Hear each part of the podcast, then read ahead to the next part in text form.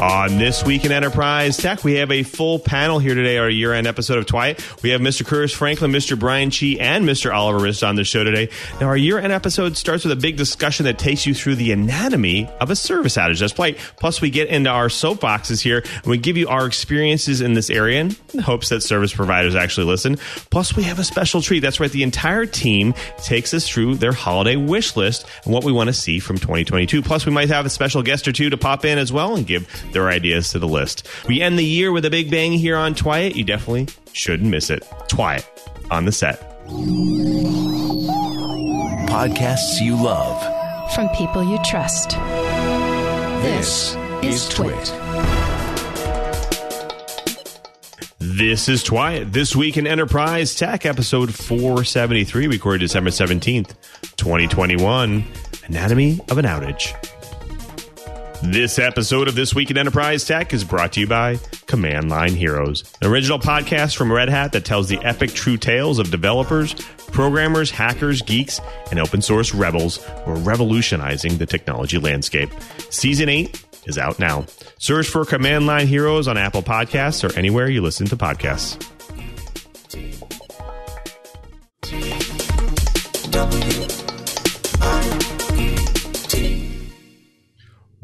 Welcome to TWiET This Week in Enterprise Tech, the show that is dedicated to you, the enterprise professional, the IT pro, and that geek who just wants to know how this world's connected. I'm your host, Louis Maresca, your guide through this big world of the enterprise.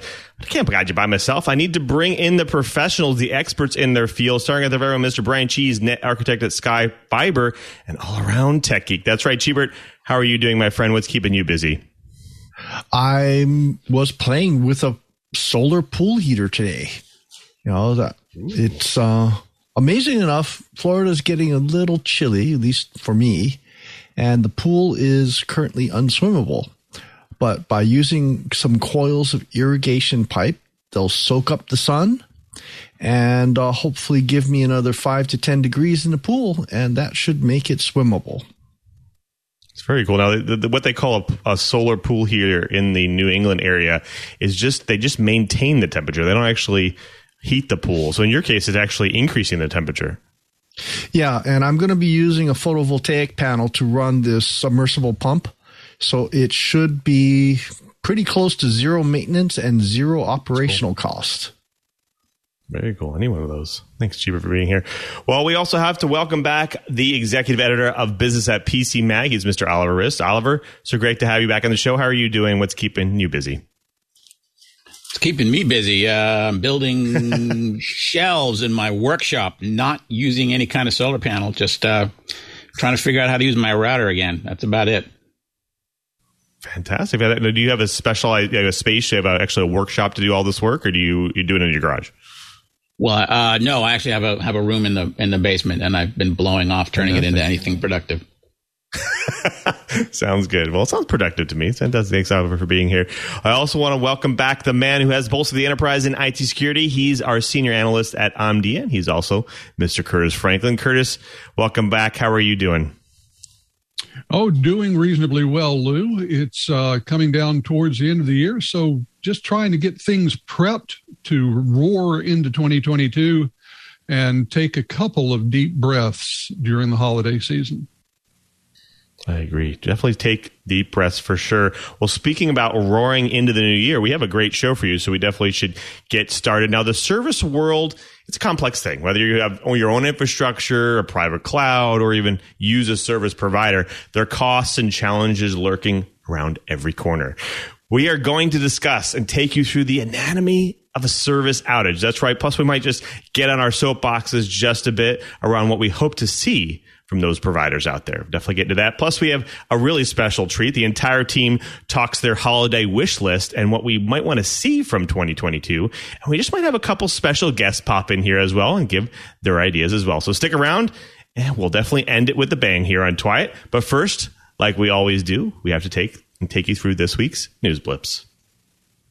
Now, zero click exploits are the dangerous ones because they find their ways to burrow through sandboxes or device services in the OS to exploit the device very easily. Now, while a recent one by the NSO group is no exception. Now, Google researchers have described NSO Group's zero click exploit used to hack Apple devices as incredibly and very incredibly terrifying. Yes, they called it one of the most technically sophisticated exploits they've seen, which is on par with attacks from elite nation state spies. Well, the Project Zero team said it obtained one of NSO's Pegasus exploits from Citizen Lab, which managed to capture it via a targeted Saudi activist. It also worked with Apple's security engineering and, and architecture group, the SEAR group, on the technical analysis. Now, NSO's original exploit required the user to click on a link, but the latest, most sophisticated exploit require no click at all. Scary. Called forced entry, proper name there. It takes advantage of the way iMessage interprets files like GIFs to open a malicious PDF file with no action required from the victim at all. And it does so by using old code from the 1990s used to process text in scanner images. Now, once inside a device, the malware can set up its own virtualized environment, run JavaScript like code, which no need to connect to an outside server. From there, it gives an attacker access to the victim's password, microphone, audio, and much, much more. Now, the exploit is extremely hard to detect, and it's a weapon against which there is no defense. Uh, although Apple is attacking back in the courts to this group, these types of exploits continue to scare device owners abroad. One wonders if the year 2022 will be the year of 30 third party services on devices to ensure less backdoors. Well, Microsoft is out with a warning. Companies must assess threats to their artificial intelligence and machine learning systems in the coming year. Last week, Microsoft's machine learning team published a framework that explains how organizations can gather information on their use of AI, analyze the current state of their security, and create ways of tracking progress. The report, called AI Security Risk Assessment, argues that companies cannot and need not create a separate process for evaluating the security of AI and ML systems but they should incorporate AI and ML considerations into current security processes. This report is Microsoft's latest effort to tackle what it sees as a growing gap between the security and popularity of AI systems. In addition to the report, Microsoft last week updated its Counterfit tool, an open source project that aims to automate the assessment of ML system security. Now, while Microsoft has documented attacks against AI systems, such as the subversion of its chatbot Tay by a sustained online mob of miscreants, the company's research found the vast majority of organizations did not have a workable security process to protect their systems. Companies still, it seems, do not consider adversarial attacks on ML and AI systems a current threat. They think of them more as a future worry. In a March 2021 paper, Microsoft found only three of 28 companies interviewed had taken steps to secure their ML systems.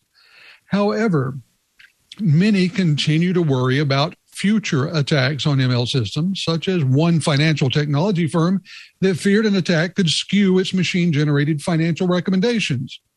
Other top concerns included attack techniques for learning the details of an ML model by observing the system at work, as well as attacks that extract sensitive data from the system. The paper and automation tools are Microsoft's latest efforts to create a formal way of defining AI threats and defenses against those threats. In February, the company urged organizations to think of ways to attack their AI systems as an exercise in creating defenses. And last year, Microsoft joined with government contractor MITRE and other organizations to create a classification of attacks, the Adversarial ML Threat Matrix. Well, the folks at Dell have a new webcam concept that uses a wireless magnetic webcam. And, you know, it might actually make us forget about their infamous nose cam. Well, anyway, the article is alluding to a webcam on a Dell laptop that sits at the screen hinge point, which introduced the world to all too many people's nostrils. Well, this concept packs a tiny webcam into a dockable format that can be stuck anywhere you stick a magnet. So while I love the concept of being able to stick a camera at eye level, this also means that perverts can stick them to bathroom walls and other places a webcam shouldn't go, especially since this concept uses Wi-Fi instead of Bluetooth. Well, I can think of a whole lot of good uses for an undockable Wi-Fi webcam, like keeping track of kids, keeping watch on a 3D print job, a temporary way to stick a camera over a stove to watch that big pot of soup, or one of the better proposed uses is a stand to turn it into a document camera. So I like this wishful thinking by Dell called Concept Pari and have to imagine there will be a bunch of third party stands and mounts to make this webcam even more flexible. Just keep it out of the bathrooms, please. And this one comes from uh, PC Mag's sister site, Extreme Tech. uh, so, in case you're looking to upgrade a media room and you want to use uh, HDMI 2.1, uh, apparently that's really HDMI 2. So, in theory, uh, the 2.1 should be a big uh, upgrade over 2.0. Has things like maximum 10K resolution of 120, display stream compression 1.2 uh, quick frame support, auto low latency, and that's all like just a subset. However, um, when you read a list like that, you've got a reasonable expectation that that that, that the standards is uh, actually going to support them. But in HDMI 2.1's case, apparently it's all optional. So that gets even stickier uh, since it's also it's not just an extension of HDMI; it's kind of replacing HDMI 2. HDMI 2 has been retired, so it's no longer being licensed, uh, which means if a device claims to support HDMI 2, uh, all the features of HDMI 2 are a subset, which sounds logical until you find out that they're all optional. All the 2.1s are optional. So any device claiming to be HDMI 2 really only has to support 2.0 and you have to read the fine print to see if any 2.1 features are in there and they're not required to actually list those. So basically, right now, if you find an, HD, an HDMI 2.1 device, uh, it's highly suspect. So personally, I would look for DisplayPort 2.0 until they figure this out, uh, since apparently HDMI 2.1 is kind of just a wish list for the near term future. Now, TikTok continues to be the root and target of many articles when it comes to nefarious activity. Now, the question is, is the root of it its algorithm? Well, this article is interesting because it picks apart a New York Times article that claimed to have internal documents that uncovers some of TikTok's secret recipe. In fact, Times article actually claimed that TikTok reads your mind clickbait, if you ask me. Now, the breakdown calls out the fact that there are several omissions to how TikTok operates and its algorithm. One is the lack of explanation of how, how or why the algorithm leads to particular consent consumption. Now, while the algorithm appears to assign scores to videos based on metrics such as user likes, comments, and times played, there's no discussion of what function the video is seeking to optimize, such as total engagement, like hours spent, or, for example, or total spread of video content and its viral quality. Now, the article employs misleading language language common in media discussions of artificial intelligence and other algorithmic techniques, describing things like such as mind and desire to what are merely engineering feedback loops. However, nothing about human nature is revealed in the discussion of the algorithm in question. Now, the algorithm based on the document obtained by the group appears to be very simple calculations of factors as follows. P like times V like plus P comment times V comment, E play time times P V play time, and P play time times V, v play time five times fast. Now, the AI firm Deep Learning AI discussed the article in the company's newsletter, newsletter, and the article suggests that the V may stand for value, meaning a weighted applied to each of the metrics in terms of their importance in some final score. Now, what this analysis shows is the a the a that the user's mentality or emotions is in a sense irrelevant because the system is not asking for volunteered ideas. Rather, the user is being asked to respond to a finite set of choices, and the system gets better and better, presumably at repetitively stimulating that activity, leading to higher and higher numbers of daily active users.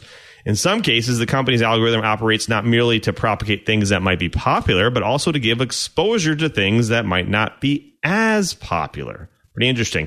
Now that surfaces the fact that TikTok isn't a mind reader, just like the retailers do today. It's trying to convince that you is that it is. Now, people don't exist on social media even though they spend time, lots of time using it. Hence, no person, no mind, right? Although there is advanced machine learning and AI tech out there, there's yet to be actual tech that can read your mind. Thank goodness. One hopes TikTok doesn't figure out how to read minds in the near future. Well, folks, that does it for the blips. Next up, we have a great discussion in the bites. But before we do, we do have to thank a great sponsor of This Week in Enterprise Tech, and that's Command Line Heroes, an original podcast from Red Hat. Now, Command Line Heroes tells the epic true tales of developers, programmers, hackers, geeks, and open source rebels who are revolutionizing the technology landscape. It offers a unique blend of historical context and current trends shaping the tech landscape. Now, this season tackles one question from every angle What is a robot? A servant, a factory worker, a prosthetic, a vehicle?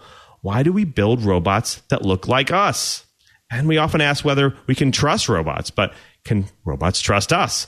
Science fiction tells us many stories about robots in the future. They will serve our every need, or maybe they'll develop a mind of their own and turn against us. Maybe they'll be the savior of humanity, or they'll be our downfall. Season 8 of Command Line Heroes covers the robots that are in our midst and the determined dreamers who bring them to life. Eight episodes compare the promise of science fiction to the reality of robots today. I had the opportunity to listen to the first episode of Robot as a Servant, and it was so interesting. Here's a clip. While making this season, we discovered a robot reality that's pretty removed from the robots we imagine.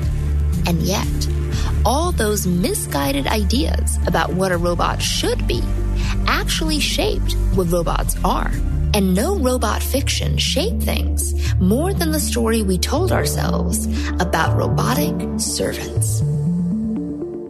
Super interesting episode. Now, the 1980s promised robotic servants were in reach. Remember the Jetsons? Well, if you look around, we are getting closer, but not there yet. Now, this effort was a great account for the past and the future. This award winning podcast is hosted by Saron Yitbarek and produced by Red Hat.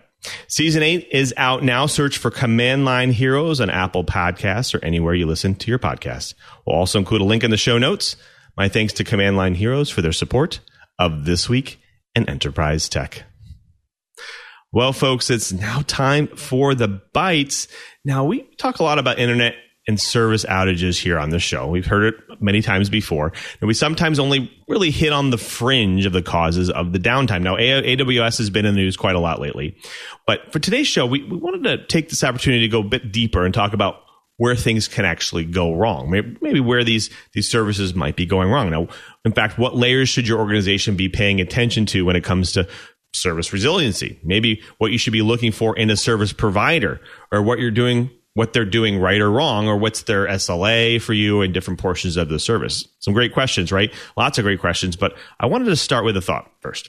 We talked previously on previous shows that sometimes your organization depends on services that may depend on n number of other services in their end to end flows.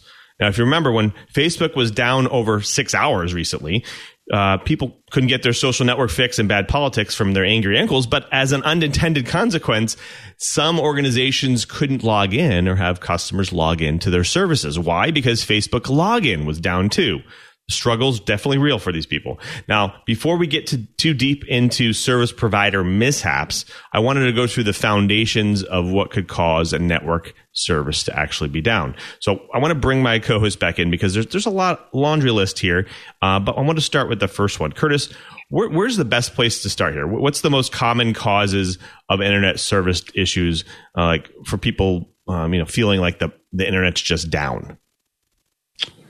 Well, uh, if they feel like the internet is just down, the first place to look is a network itself. Uh, and there you have to go to everyone's uh, favorite scapegoat, BGP. I mean, when whenever I hear that someone's broad service has gone down, whether it's AWS or Google or someone else, uh, my first instinct is to wait for someone doing something mistaken to uh, BGP. Uh, why? Well, because it's critical, um, and getting it right is something of uh, an art as much as a science. So it's an easy thing to uh, fumble finger, and the consequences of getting it wrong can be truly catastrophic. Um, after that, the word that you want to look for is update. You know, there, there's a reason why until the last couple of years, there were a lot of organizations that would only update things like their core routers once or at most twice a year, regardless of how many security updates came out in the meantime. Why? Because they needed to sandbox those, they needed to test the updates, they needed to make sure that they were right before they put them in the field. And putting them in the field usually meant taking down the network for at least a short period of time. Uh, with the increased pace and rate of updates, uh, companies are finding that it's more difficult to do that. And they are considered less responsible if they hold on to critical updates for months before putting them in the field. As a result, it's easy to do an update that ends up, well, crashing the system. Uh, and if you have millions and millions of users, well, the odds are good that someone is going to notice when that happens. Now, BGP is an interesting one here. Obviously, uh, Facebook recently was down because they actually stopped broadcasting. Uh, their routers stopped broadcasting to BGP, which made it seem like their endpoints were down. So that's definitely a large culprit out there quite often. Now, Cheebert, I want to throw this to you because BGP is not only the likely suspect here sometimes. What are some of the other ones that, that could be part of that list as well? Well, taking my experience you know, working at, for the federal government and also all those years I did interop, I actually find that DNS being down or B, DNS misbehaving is very common. So I always tell my, whenever I sat on a tech support line and someone says, the internet's down, the internet's down, I said, just do me a favor. Type in ping 8.8.8.8 and that'll tell you whether or not you can ping the world. Now, the problem is not everybody not everybody allows ping out of their network, but work with your IT people. Make sure you can still ping something because if you can ping an IP address, there's a really really good chance that so-called internet being down is DNS isn't responding because DNS translates a name like www.twit.tv into an actual IP address because you can't talk to a name. You can only talk to an uh, a number, an IP address, whether it's IPv4 or IPv6. Well, the number one thing that causes large outages in the case of DNS is the whole bit about DNSSEC, the so-called encrypted DNS update mechanism. And DNS is one of those things where it's, it's one of the original um, protocols of the internet and it was built in the days of trust. It was a kinder, gentler internet in those days. And DNS was fine for that type of environment. But sadly, the number of attacks that can be done through DNS is now staggering. And so when DNS goes away, it looks like the internet's died, but maybe it's not. So something to check in, something to take a look at. And people if you're running a corporation and you're not running DNSSEC on your DNS server, shame, shame, shame. You should be. It's not expensive. It's not that hard to do, especially if you work with some of the DNS appliances like the ones from Infoblox. Um, but you should be running DNSSEC, especially in this day and age. So th- you bring up two very good protocols here. Obviously, they're they're they are culprits in in the majority list of some of these servers being down. Um, Oliver, I want to bring you in because obviously, even though these are culprits where they they're they're open to configuration problems, they're open to you know network related issues. But there's another thing that could potentially apply to not only networks in general, like Curtis pointed out, but also these protocols. Right? Is it maybe attacks? Yeah, um, I got to riff this a little bit. So we just, uh, as a coincidence, there was a nice exec from Cloudflare who wrote a guest post for one of our custom pub uh, outlets, and he was talking about exactly this: how do you fight uh, a big outage? And his point was, it's all about resiliency. All the all the combat techniques here are, in one way or another, about failover. And the question isn't whether or not you have failover, it's how you failover. And that's the hard part. How do you predict right. how your systems are supposed to fail over? Uh, and he, of course, recommended that you have a staff. But the problem is you have to, A, find all the vulnerabilities. So not just technical, but also security, figure out what to put in place, and then figure out how it's supposed to react, and then figure out how to make that work, which is just an exponential issue. So I want to kick that back to you, Lou, because you're the smart engineering, software engineering manager. Aren't we at a stage where at this point, somebody could design a series of smart ML algorithms that could actually make a dent in that, at least at an organization level, like just not the internet. I, I get that. But if there was an enterprise with enough deep pockets, isn't, aren't we at a point where somebody could make that a project? I think so. I think, you know, th- there are services out there that do, you know, they do somewhat of a set of smoke tests or whatnot to try to verify the validity of your pipeline. So, for instance, if DNS goes down, do you have an alternative? Do you have a way to to to use a different DNS provider, um, or are you enabling things like security? Um, another thing, uh, for instance, for instance, if I try to like you know, some of the things that take down services um, could be like bad deployment practices. I deploy bad code to the wild. Well, there's there's services for those types of things uh, that will you know allow you to stage your deployment um, and then have the kind of safe deployment practice where you're, staging and flighting your deployment. So even though you're staged at only like five percent, you're flighting it out. Um, something goes wrong, you can re-roll it back, and things go better.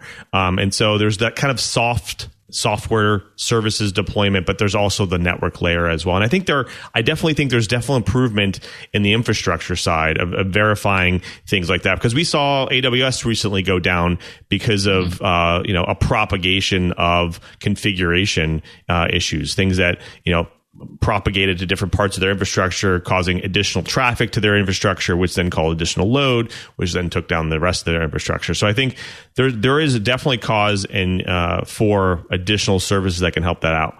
Um, you know, one of the things that I, I want to see more of, especially in, in, in cloud service providers, is the ability to have more redundancy. Like you were saying, resiliency comes down to also somewhat redundancy as well. So if you have, if you're dependent on a single cloud provider, if you're locked in to a cloud provider, they go down AWS, um, then it could mean that you're down for however long they're down for. Uh, but if you were to have, let's say, a gateway that says, hey, like my API is no longer responding from my front end from this particular service provider, maybe I can now use this particular service provider. Um, uh, then you have con- resiliency built into it, and a lot of a lot of organizations can definitely benefit from this. Um, cough retailers during the holiday season. Um, so I think that there's there's a lot to learn from what we see when when organizations fail uh, and when they do when they are down and making it public of what actually happened does help all of us i think um, and like you said it will help uh, development companies and, and, even startups figure out better ways to do this uh, using things like ML and artificial intelligence. But I, I, I, I kind of think that you know there's there's just so many things that could go wrong. You're going to need multiple services to do this. But I, I, I haven't seen too much of it yet, Arnold. I, I, w- I hope to see more actually. So that should have been one of my Christmas wish lists. I think so. I think so. I think so. So I think we we covered quite you know obviously the basis of a, of a lot of these, and I, I talked a little about just the kind of the software side of things, where you know sometimes you can deploy and you have problems deploying deploying uh, you know and people run into these issues. But I wanted to open this up. Does anybody else have another kind of maybe baseline thing that can go wrong here when it comes to maybe just a configuration thing? Is it a is it a networking thing? What's what's one of those common things that can go wrong out there when it comes to uh, uh, downtime for networks and services? Well, I'm I'm going to say that one of them is breaking away from an established process, and often breaking away from using the technology that you've put in place to enact those policies. Um, it is very easy, and there are a number of products out there that are designed to handle intelligently upgrading and updating systems. They go out, they find uh, the updates that accompany various CVSS or, or CVCC uh, um, um, vulnerabilities. They gather them, they vet them, they go ahead and in many cases will automate the process of deploying them while you can in almost all cases say that you want to sandbox those updates before they're put in the field Where companies get in trouble is where they have either an employee or, in too many cases, a contractor who comes in and says, This is either such a trivial update or such a critical update that it's worth breaking through those processes to manually put it in the field. That is where you really run into problems. And I would say that's the sort of thing that should never be done in any case except by large technical and management committee that can look at the consequences of not doing the update, what the update entails, and the consequences of an update failure. Make the business decision and have everyone waiting in case things go wrong. No one likes this sort of thing as a surprise. And what we're seeing in too many cases is where even large, technically sophisticated organizations are being surprised when something runs off the rails. I agree. Actually, I've, I worked uh, with a with a financial institution uh, recently, and they're very technically advanced. Um, they have the security built in, uh, and they they do. They have this ability to when it comes to updates, they just don't run to try to update things. They they look into seeing what the update fixes. Is it a, is a security update? Is a functional update? Um, is it a performance thing? Um, they see what uh, uh, binaries and what components does it actually update when the update goes through. They do this in a in a testing environment. Um, they verify if settings were changed, if things have been altered in any way. So they, they do a lot. They they don't follow the normal just blast updates across the system, which I really do. I think it's great. Um, so they're still following the practices of updating, but they put in the extra cycles to verify these things. And then they put it in a UAT environment. They bring real users on board um, and and see how it impacts them. Uh, and I think by doing this, again, there's there's a short timeline that goes along with all of this, but it allows them to verify th- these things in stages um, and make sure that it doesn't cause business impact. And I think that's a very important thing when it comes, especially in, in today's age when we do a lot of remote. I did want to uh, throw it back out to to the rest of the crew here. Is there is there maybe anything else that we wanted to cover when it comes to service down situations? Well, I want to go and make a suggestion. And one of the things that we did for the Interop trade show is the web presence for the Interop show itself would start off being in a co-location center, usually in Denver, sometimes in San Jose, doesn't matter. And at one point, we were using um, Coyote Point global load balances. We had those scattered in San Jose, Denver, and Newark.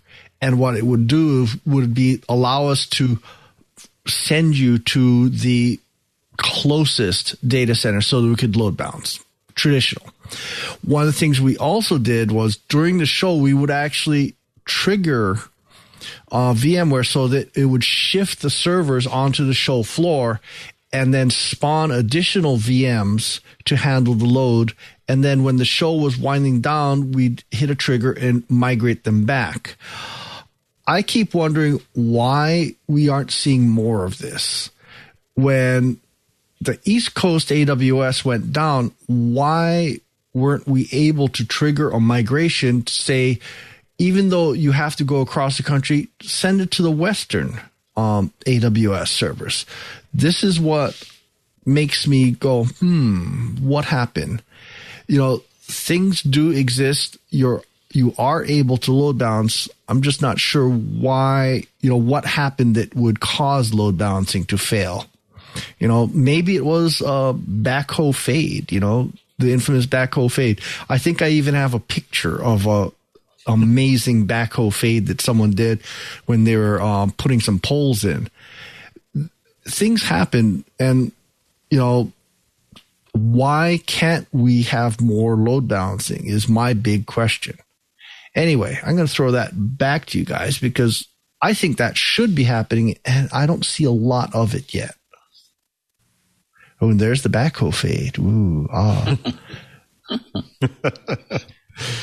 yeah, load balancing is important. I think, um, you know, we, we saw, we talked just recently with um, API management group that allows for um, you know, load balancing when it comes to you know API services, right? So they they're instituting ways to ensure traffic has the the least resistance, the lowest latency. Uh, and this goes with not only adding more resilience to your service, but also ensuring the user has the best experience. I think this kind of applies across the board. What do you guys think? I'll go with that. I would say yeah, no no argument. I, yeah. There you go. Do that. This, this, this is why violent agreement seldom makes for the most compelling chat shows. That's right. Indeed. I was hoping that someone would be like, no, that's not what it is. But yeah, I do agree that this is, it's, it's one of those challenges a lot of organizations continue to have. Um, you know, we saw, we saw, we continue to see, you know, obviously we like to poke fun a little bit at AWS because, you know, they, they are, you know, one of the biggest cloud service providers out there. They are the biggest. Uh, and they continue to, to host a lot of different services out there. But that just goes to show you that even the big ones are not, uh, in, they're not, uh, bulletproof to even some of the most common, uh, issues that are out there today. And again, we, I definitely feel like we can continue to learn from these services going forward. Well, that does it for that bite. Now, now, next up, I think we definitely have a special treat, and I think it's going to definitely be a fun thing. We we do this from time to time, and this year we felt that we wanted to end the year in a bang and talk about our wish list, whether it's for enterprise tech or technology in general, and what we really want to go through and what we really want to see from the market uh, uh, in the coming year. And so, I want to start with uh, Cheebert and, and go with your idea. What, what what's on your wish list for the coming year? My wish, actually, I pull from the movie Red Planet with Val Kilmer. Love that movie. And the concept is it's a scroll tablet. And what I really want is you have a little tube and you pull out the screen so that you can have a variable size screen and in the case of what they had in the movie, it was actually transparent enough so that Val Kilmer could compare images to uh, satellite images to the real world so that he could figure out where the heck he was because they cra- the story is they crash landed and off off target and they had to walk to find the habitat. Kind of a cool concept. Well we're not that far away I already have personally a solar panel that rolls up and they actually are printing the solar panel onto mylar. Well, there are now televisions that are printed onto a flexible um, substrata. And so, gee, wouldn't it be cool if I could open it up and then maybe have some inflatable stiffener tubes so that I could touch it. Or maybe I had my Google AR glasses or my whoever's AR glasses so that I, the buttons would actually float off the screen and I could just go and tap, tap, tap and use that. Because I'm a huge, huge tablet user. I, I actually use my tablet way more than I use a desktop or a laptop. And, um, I'd really love to have a variable size screen. I don't like folding screens, you know, I'm sorry you know, those, those always feel like I'm going to break them, but it'd be really cool if I could just, you know, unroll a bigger screen, maybe have it magnetic or something. I could stick it onto the back of an airline seat or maybe a train seat or something and be able to go and do quite a bit of work, maybe with a uh, laser to type a keyboard on the, on the um, drink tray or something, you know. Anyway, the idea was gee, how cool would it be? And when is it going to be out of Hollywood and into the stores?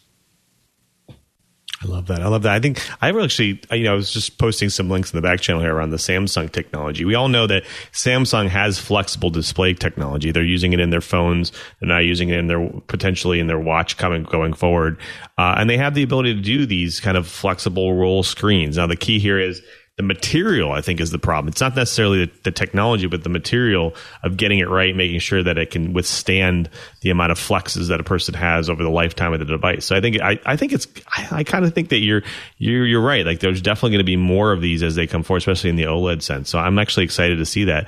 Uh, i really enjoy uh, seeing that in the movies. Fantastic Cheebert thanks. So let's go to uh, Curt next. What's what's on your wish list Curt Well, I think my wish list is one that, that we're getting close to. Um, voice recognition and voice response are both getting better. I mean, I remember when they were in their early state, and they really are just miles and miles ahead of where they were a decade ago. But I I really like to see them take the next step. You know, one of the things that would be wonderful is if more people could do things like dictate memos, notes, even lists to their smart device and have it show up on all their devices. Now, the synchronizing devices, I, I won't say it's a completely solved problem, but that's a mostly solved problem. What we lack is the sophistication in the the voice recognition for our various voice assistants and voice ecosystems. I'd like to see that improve. Um, we are tantalizingly close. As a matter of fact, in my experience, they're just good enough to be really, truly frustrating when they don't work the way you want them to. Uh, so I'd like to see that take a step forward. I'd also, to be honest, like to see um, more ubiquitous 5G and truly high speed uh, internet access for more people. You know, this is something that the current administration has said is a priority. Um, it's something that we need uh, for all kinds of reasons, ranging from uh, the education of our young people to increased business opportunities for small businesses around the country to being able to be productive no matter where you find yourself. Um, and that's something that I think is is going to be moving forward. You know, in my business lifetime, we have gone from business being something that had to happen at a particular place and generally in a particular time to something that could happen in multiple places, say your office and a client's office and maybe at your home to some to to something that can happen almost literally anywhere. And i'd like to see if we can reduce that almost component as much as possible i think that being able to do that do it with good performance and with great security would go a long way towards lifting a lot of people out of the reduced employment where they find themselves and into a, a better personal and economic situation. It's a great one, Curtis. Thank you. All right. So next up, Oliver. you sound scared. I have three. Not scared at all. I'm actually looking forward to it. I have three wishes. Uh, all right. One, I would love if I could get a personal assistant based on Cheebert's personality. I think that would be awesome. It would give me a headache, but I would still love to have one. Two, I really wish that poor guy who's walking across junkyards, I think in England, looking for his lost $350 million Bitcoin cold wallet. I hope he finds it because I'm tired of getting those those pitches from uh, writers. Uh, my last one is being in the press. Uh, we get bombarded lately. I'm getting bombarded with metaverse. It's all metaverse all the time. Uh, what's it going to look like? How are you going to do business on it? Uh, it's snow crash. We're all going to live in one. You can be a loser in real life and a winner in in, in uh, the metaverse. All that stuff. I would. I wish somebody's looking at that less as a binary and more as a unified, like a cross metaverse to meet space bridge. And I know there are some AR type technologies that'll make that work, but I mean something really tangible. Like if I'm touching something in in the metaverse, uh, a corresponding physical action actually takes place somewhere. So whether that's with robotics or you know mythical nanobots or whatever, I just want. I'm, I'm not asking for it this minute. I know that's not possible right now, but I would love it. I would love to hear uh, that somebody's actually thinking about it and working on it. That would be awesome. That'd be awesome. Very cool. Very cool. Yeah, I agree with the metaverse comment. Uh, what do you guys think about the metaverse side of things here? Are we going to see any additional uh, innovation that's outside the Facebook realm uh, from the metaverse side of things? I th- I think that what we're going to see is more of what Microsoft likes to call mixed reality, um, where you have some augmented reality. I think augmented reality is something that is going to happen a lot. Where, in the same way that we know that in an automobile a heads-up display is a fine thing, I think that we will have the capability to put what amount to heads-up displays um, in front of people. Now, the question will be whether those can be done in a way that you know doesn't almost literally have the word dork inscribed on the band above the um, the display screen. Um, that may be a, a, far larger challenge than anything technical happening.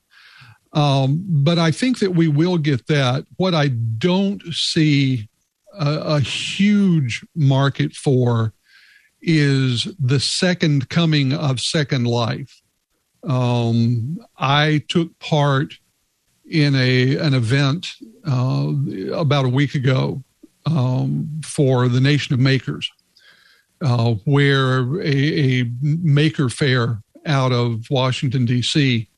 took place in what amounted to the metaverse and it really was very similar to to Second Life, with the addition of when two avatars met. Uh, the screen, uh, a little pop up would happen with the camera and microphone screen for the actual human beings behind them. Um, there may be situations where that's a wonderful thing, but I, in my opinion, those situations are going to be very limited. So I think that um, mixed reality that's coming, uh, and I think we're going to see some really cool ways to use that to do things like deal with highly complex data sets, uh, where you can literally, well, where you can in the metaverse walk through a data set and do visual 3D analysis. Um, to me, that sort of thing is exciting um, having to come up with the 30 second iteration of my avatar in order to have a business meeting um, is much less exciting. indeed, indeed. I, you know, augmented reality and just the applications. We've seen it in cars. Right? Like They're starting to advance the heads-up display capability in cars today. And I, in fact, I, have seen um, you know, some actually display tons of data on them now, um, and and some of them actually instituting computer vision capability uh, to to better the situations, like for instance, pointing out uh, things in the road, or uh, pointing out uh, issues ahead, or rerouting your your vehicle. Um, you know, being part of the um, you know the self driving capabilities. So I think there, you know, that obviously doesn't require you to wear anything because it's built into the vehicle. Um, but in the same sense, I feel like there should be a way for for them to do that uh, in other applications as well, not just in vehicles. And I, I do think it'll definitely help um, organizations move forward with some of the complex scenarios they're doing. And I think you're right. Even in the services side of things, uh, in the manufacturing side of things, it can definitely help. I, In fact, I saw an application recently of um, I can't remember what company it was, but they actually um, were had less downtime because they were able to train uh, their their repair people uh, by using augmented reality as they walk through the, the warehouse and, and through the, the manufacturing plants to fix things by sh- actually having somebody remote walk them through the repairs. Um, and so I, th- I think these types of applications are going to be more prominent than the consumerization of them. So I definitely agree, Curt. There's there's definitely going to be more of that, and Oliver of this uh, going forward for sure. Hopefully, um, separate from the uh, from the meta universe. Okay. Um, before we get into more conversation, I want to go through my wish list, and I, I, I have, I have only one, and it's kind of a little bit of an elaborate one. It's more based on the consumer side and the enterprise side of things. Um, you know, I worked many times in the services and sales side of organizations before I got in engineering, and so I have uh, a lot of empathy for these people. Um, and now you you might during the holidays, many people have uh, been interacting with CRM systems in the past, whether it's sales or services side. Know, you might call somebody, a call rep or customer service agent on the phone, um, but it can be a chore, right? Sometimes it's a combination of bots or human interaction. It's very disjointed. It's stressful for the customer. It's stressful for the rep. It's sometimes a waste of time. Um, you, sometimes you have to fumble with your device to convey or ask uh, to, to, maybe ask an issue or uh, or ask about an issue. Um, you, you, have maybe waste your time explaining your issue over and over again to different reps. You wait on hold. Um, you know something that you shouldn't have to do, especially now that landlines are kind of gone, right? It's kind of the thing of the past. Um, you should really have a direct line of sight to the solution uh, provided for both sales and the service side. You should provide a really a low impedance in the pipeline for customers. Uh, and the question is, what can be doing? What can do that? Well, think about this. Even if the CRM systems are uh, pulling up customer information. The rep actually has to internalize the information about the customer. They have to rationalize the response. They have to interpret the state of mind of the customer. They have to scramble to solve the issue, and they have to also be um, uh, friendly, right? And I think there's there's got to be a solution for this. And I think that you know, like uh, Oliver said, there's there's some advanced data capabilities and in use of machine learning and artificial intelligence here that's been that could help, not in just in the bot sense. Now, what if the the rep had a better way to surface the data to start with before they actually interacted with the customer? The customer calls in, they wait on a small hold time, and the data surfaced, you know, things that they've looked at maybe on their on the retail side, things that they previously bought uh, services they bought, issues they previously had, um, stuff like that, in order to essentially be able to bring up data that might help them as part of the call. Um, I, I think you know it could also help them virtually be coached better on what to say to ensure the whole process is short, simple, personable. It's focused on the person and the problem rather than uh, you know having to continue to repeat yourself. Um, and even if they have to be transferred, there's this connection of, of, of work processes there.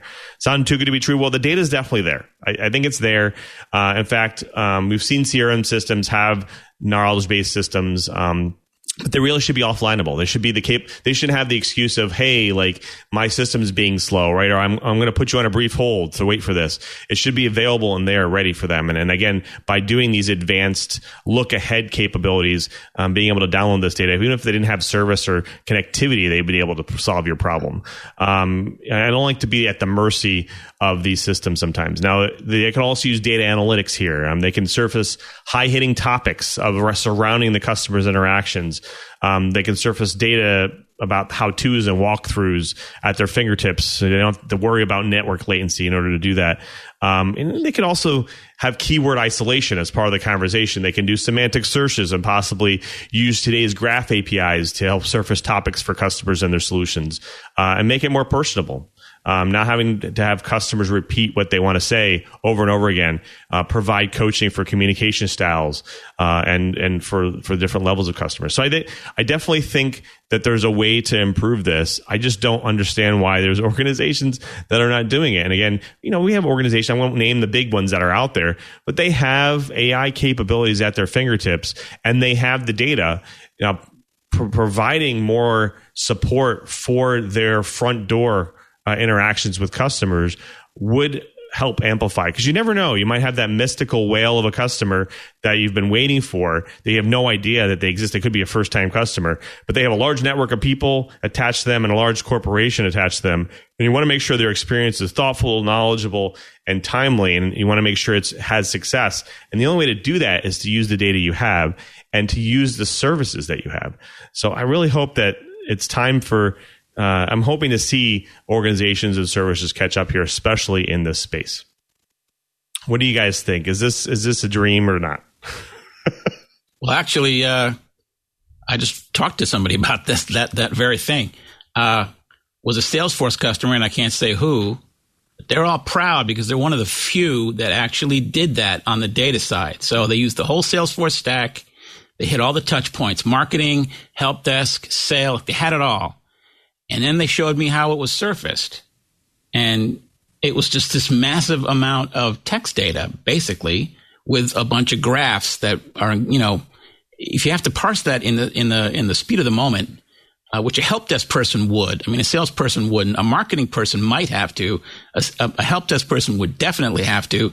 there's no it needs a smarter UI. It has to like that's what you want to aim the AI at is being able to cert, you know figure out what the query is going to be about or what it, it is about, and then surfacing, winnowing down all that data into something that a guy can parse in a couple of minutes, so he can have a good conversation. Right? If I was the help desk guy looking at that screen, like, well, you know, thanks, that's going to take me 45 minutes to figure out what you're talking about. By then, the customer's hung up, so they're going to ignore it and just do what they always do. Right.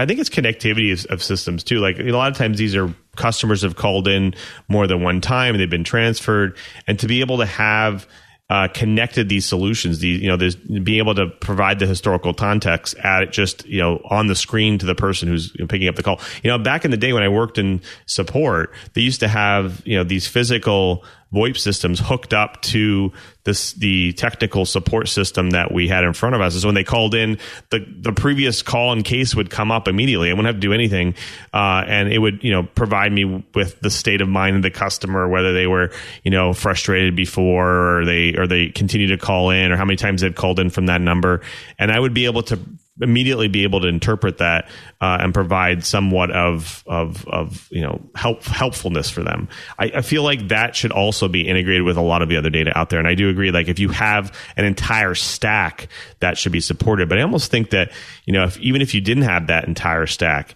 there should be some way for them to to help uh, make this experience better. I have and seen that by the, the way. Sorry. I, I was going to say one of the things that I'd like to, to see as an improvement in terms of making the experience better.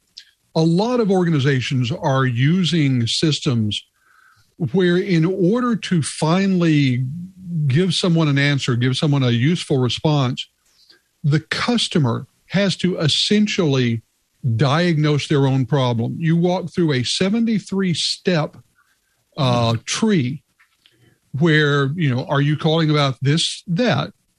Are you doing this? Are you doing that? Have you tried this? Have you tried that? By the time you get through with just the qualifying questions you've spent 27 minutes on the phone. Your blood hmm. pressure has risen by 46 points and you would really like to just you know scrap the entire system that you bought and try something else. So to me having a, a system that allows more useful responses with less self diagnosis from the customer would be a major step forward in improving the user interface for virtually all of these systems. Yeah, actually, I have a good point. That's a good point. Actually, I have an ex, uh, a little anecdote that goes along with that. I just recently was purchasing Apple devices, um, and I was purchasing a lot of Apple devices, very expensive set of Apple devices. Uh, and the account had a credit on it, a fifty dollar credit. Uh, so I went to purchase devices in the thousands of dollars, and I went to go and apply the credit, applied the credit, hit go, hit submit, and um, they said, "Oh, we'll ship it. We'll get it to you by the next day." I was very excited because it was going to be in time for the meetings. Uh, then the card got denied, and I thought, well, "Okay, well, this is a very large purchase. Maybe they're you know preventing me from denying." It said it actually gave me a 404 error or whatnot. And, and I thought it maybe it might have been their services layer or whatever. Uh, so I had to start diagnosing. I said, okay, is it a service problem? Is it maybe my credit card? Is it, is it them blocking the credit card? So I, and then I tried calling Apple and they're like, oh yeah, like, you know, it looks like your credit card was denied. And so I checked with the credit card company. I'm like, why is it denied? So I, again, we, we went back and forth only to find out that the credit that they had put on my account was already used and that was just hadn't like gone off the account yet. And so because I used it again, their backend was blocking it. And so we spent several hours of trying to figure this out. And finally I was just like, you know what? Forget it. Went and bought a bunch of other devices that weren't Apple. Uh, and so they lost out on thousands of dollars. Now, granted, I don't know if they're losing out on anything, but in the same sense, they lost out on thousand dollars because I didn't want to have to deal with and help them diagnose the problem when in fact it was their problem. Uh, so I, I definitely feel like if I've had to go through that, I'm sure that tons of other customers have gone through that. Um, and I'm sure that they've spent plenty of times on the phone or in a chat session this holiday season trying to diagnose their problems for other organizations. I, I don't know how we got here. It used to be more about customers and less about uh, leaning on the customer to help the solutions. But this seems to be how organizations are scaling nowadays. I don't know where we go from there. Downhill. anyways, right. Well, this is a good list. Um, did anybody else want to add? I know that we had potentially a hey, this is a wish list of like devices or whatnot. I do want to maybe bring it out and it, broaden it to maybe some other people in maybe the studio. You guys have some ideas on uh, on wish lists or things you'd like to see? Oh, you mean me? Oh yeah, Yeah, you. Of course. Well, thanks for having me on the show. And I got to tell you, I, I'm listening to you guys chat about your list, and I started taking notes because some of it was striking striking a nerve with me. Um, so I'll try to be brief with my list. Uh, mainly, you've heard of the ATEM Mini and the ATEM Mini Extreme, and you know those video switches from Blackmagic. I would love to have something like the ATEM Mini Extreme, but have it have more of a um, a, a universal or open firmware because right now you can do a lot in as far as video switching and color correction and, and recording and whatnot but sometimes you want to be able to control different parts of the camera. And if you don't have a Blackmagic camera you can't necessarily handle those controls through the ATEM software. And i'm thinking it would be nice if maybe something was open source that would say hey regardless of the camera that you have connected to this, you can still control the shutter and the iris and things of that nature. But I don't know if that's possible because of you Ooh, know, what a concept. A standard. right. You You're know, asking for a standard. Ooh. but I doubt we will see it. Um, but yeah, that was on my brain. Now, on to my rebuttals. Starting with Mr. Chee uh, regarding the screens. I agree. Uh, the foldable screens, I, I thought those were a bit of a why in the heck is this, this stuff happening? But totally makes sense now, especially seeing them as the, the televisions that come up out of the floor and things like that. I don't know about far as a tablet. You can keep that. Uh, far, far as Mr. Curt, shout out to you because unlike me, you were thinking selflessly. I was totally selfish in my wish list here. but you said 5G for everyone. Quite frankly, sir, I would be happy with 4G accessible for everybody. Um, it's it's it's really hard when you go out and about and signals just dropping in these rural areas to to edge. They would be happy if they had 4G. You know, they don't necessarily need 5G. Um, then the voice assistants that's talking about AI, that strikes a nerve with me because AI is only going to be as good as those who train it. And if you watch our show This Week in Google on Wednesdays at 2 p.m. Pacific ish, we have talked about AI uh, pretty extensively because of a lot of the social implications with it. It's great for certain things, but every now and then it just totally screws up. And it's because it just doesn't know. It hasn't been trained. If you want to have a voice assistant that's going to be able to work with my voice, have somebody that's got a voice like mine to train it. I'm a black southern dude that speaks really, really slowly with a southern drawl. I'm sure it's struggling with it with my stuff. So have somebody train it up. Uh, metaverse. I would be fine with metaverse if it was more like D Space, as discussed in Daemon by uh, Daniel Suarez. People wearing the glasses uh, that just looks like regular sports glasses, but it's more of a mixed reality, as you all mentioned previously. And lastly, Mr. Lou, your CRM. God, I hate CRMs, but boy, they're useful. And I think it would be great if we could take the power of data management, say like what Amazon has been doing to figure out how long people are working, how fast these packages are getting to this point, to that point, so on and so forth. Be able to take that same process and power to make it even better for the people working in the support team, and so they can make it better for the uh, customers on the other side of the phone because it is a pain in the butt to be able to call in and you have to answer 50 questions and usually 50 of those questions are almost related to the same daggum answer and it's just quite annoying. So yeah. Uh, and lastly somebody named burke here at the studio he's feeling quite good today and he wanted to show it off. Let me show it to you on the screen.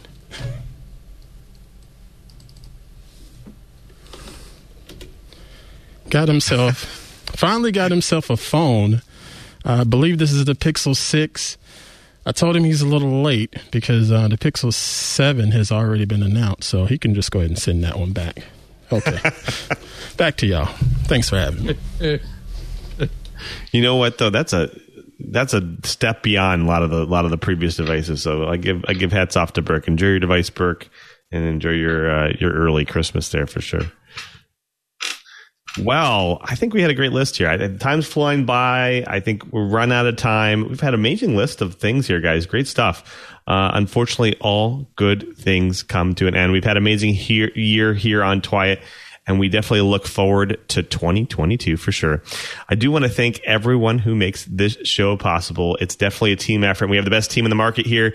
The co-hosts, starting with our very own Mr. Brian Chee. Cheebert, what's going on for you in the coming weeks, and where can people find you and get in touch with you? I'm I'm still playing with that uh, load balancer, so I can load balance across multiple um, cellular connections. I have finally had a good breakthrough on how to manage the sharing, even though it's going over a VPN. And uh, who knows? Maybe by the time we have the new episode in the new year, I will have something to show off. Anyway, y'all have been great throwing ideas at us and comments and so forth. And I'm still ADV NET LAB Advanced Net Lab on Twitter. I'm also Cheebert, spelled C-H-E-E-B-E-R-T at twit.tv. Or better yet, if you send it to TWiET at twit.tv, it hits all the hosts. Anyway, we'd love to hear from you. We'd love to hear your show ideas. And if you have questions on what we're thinking about some of these lists or whatever, yeah, hit us. Thanks a lot. Happy holidays, everybody. You too as well, Cheebert. You too as well. Well, we also have to thank our very own Mr. Curtis Franklin. Curtis, what's going on for you in the coming weeks? And where can people find you and all your work? Well, as always, people can find me at KG4GWA on Twitter. I'm going to be doing some writing. I'm launching into a huge research project that will uh, take up a fair chunk of the first part of the 2022 for me. I'm going to be uh, doing research on cybersecurity awareness training and that's going to be interesting. But I'm also getting ready to go to an actual in person live event, uh, RSA 2022, scheduled for early February in San Francisco. Right now, I am planning to be there. And if any of uh, members of the TWiET Riot are going to be there, please drop me a note. Would love to uh, have a chance to meet up um, in some place besides the metaverse. Indeed, indeed. Thank you. Appreciate it, Curtis. Happy holidays. Well, we also have to thank Mr. Oliver Rist. Oliver, what's going on for you in the coming weeks and where can people find you and all your work?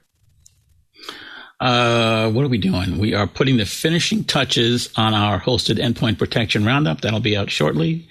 Uh, but the really exciting thing, well, exciting uh, uh, long term thing that we have going is it's PC Mag's 40th anniversary next year. Uh, we're probably going to be doing something uh, every month, maybe even more for the whole year. And we're trying to figure exactly what those kind of features would look like, um, what kind of features people want to read. So I think my Twitter handle's up there.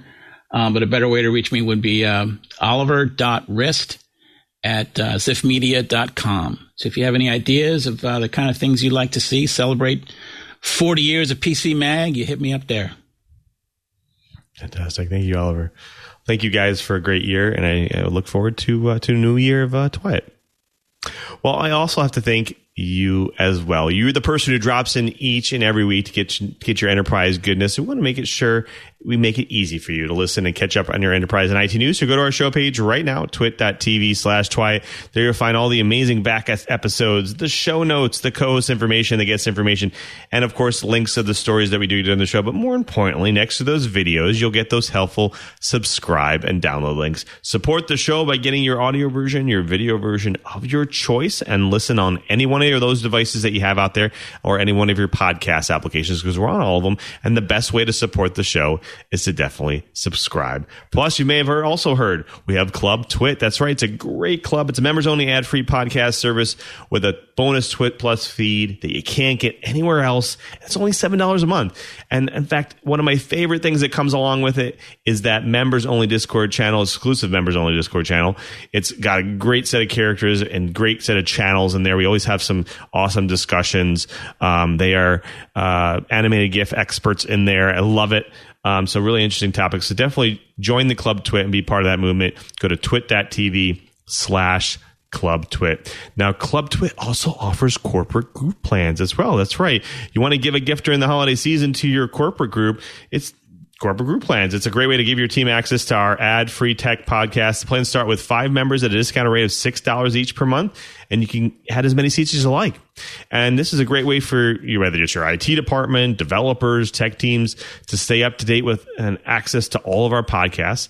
And it's just like the regular membership because you can not only join the Twit Discord server, but you also get that Twit Plus bonus feed as well. So join it, twit.tv slash club Twit. Now, after you subscribe, you definitely want to impress your friends, your family members, and your coworkers. Give the gift of Twit for the holiday season because we, talk about a lot of fun tech topics on the show. In fact, I think our predictions are quite right this time around. So I think they would find them interesting as well. So definitely give them the gift of Twit because they'll also subscribe and find it interesting as well. Now, if you've already subscribed and you're available on Friday, 1.30 p.m. Pacific times, we do the show live. That's right. You can check it out live.twit.tv. We do it live every week. Come see how the pizza's made, the behind the scenes, all the banter that we do, all the fun stuff that we do before and after the show. Definitely come check out the live stream. And of course, you also have to, get a part of the live stream, you can also join our irc.twit.tv IRC channel that's out there. All the great characters. In fact, we have a ton of them in there today. Fantastic to see everybody in our year end episode here before the best of show that's coming up. I'd love to see everybody in there. We have some great tech topics, questions, comments. They keep us laughing. So definitely join the great state of characters in there at irc.twit.tv. Now, definitely hit me up as well during the holiday season or even after at twitter.com slash LouMM. Direct message me, whatever you want. I would love to hear your show ideas. I'd love to talk about enterprise tech bits, consumer tech bits, whatever you want to talk about. I'd love to talk about it. So definitely hit me up there um, and uh, let's have a great conversation over there.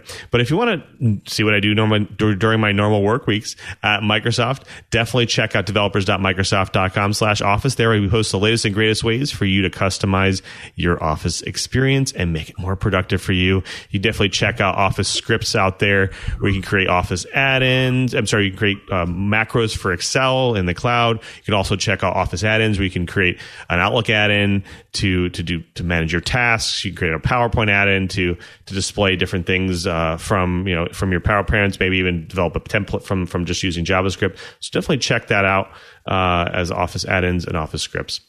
Now, I also want to thank everyone who makes this show possible, especially to Leo and Lisa. They continue to support This Week in Enterprise Tech each and every week we couldn't do the show without them. So thank you for all their support over, uh, over, the years. And of course, thank you to all the engineers and staff and Twit as well.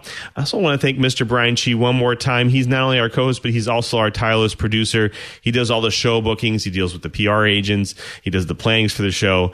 And we really couldn't do the show without him. So thank you, Cheebert, for taking the brunt of a lot of that. Uh, so appreciate all your support and, and, and thank you for, for doing years of that. And we look forward to, to the new year as well.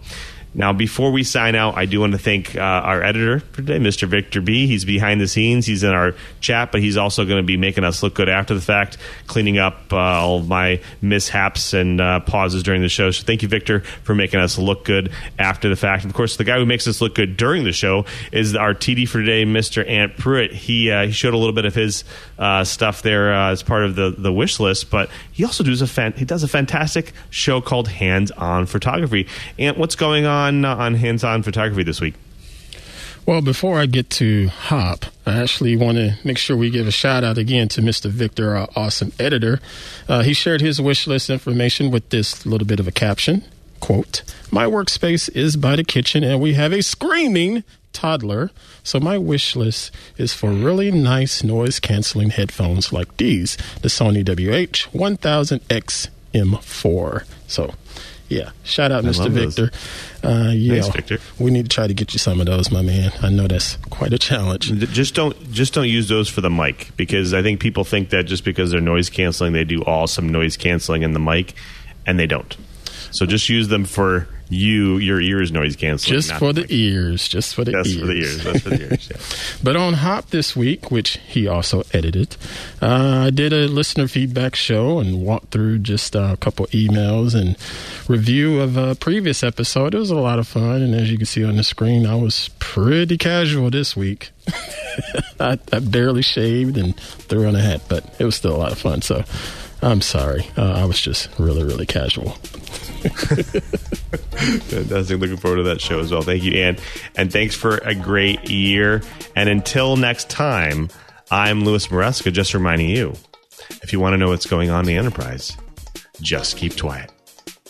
Hey, you don't have to wait till the weekend to get the tech news you need. Join Jason Howell and myself, Micah Sargent, for Tech News Weekly, where we talk to and about the people making and breaking the tech news. Bye.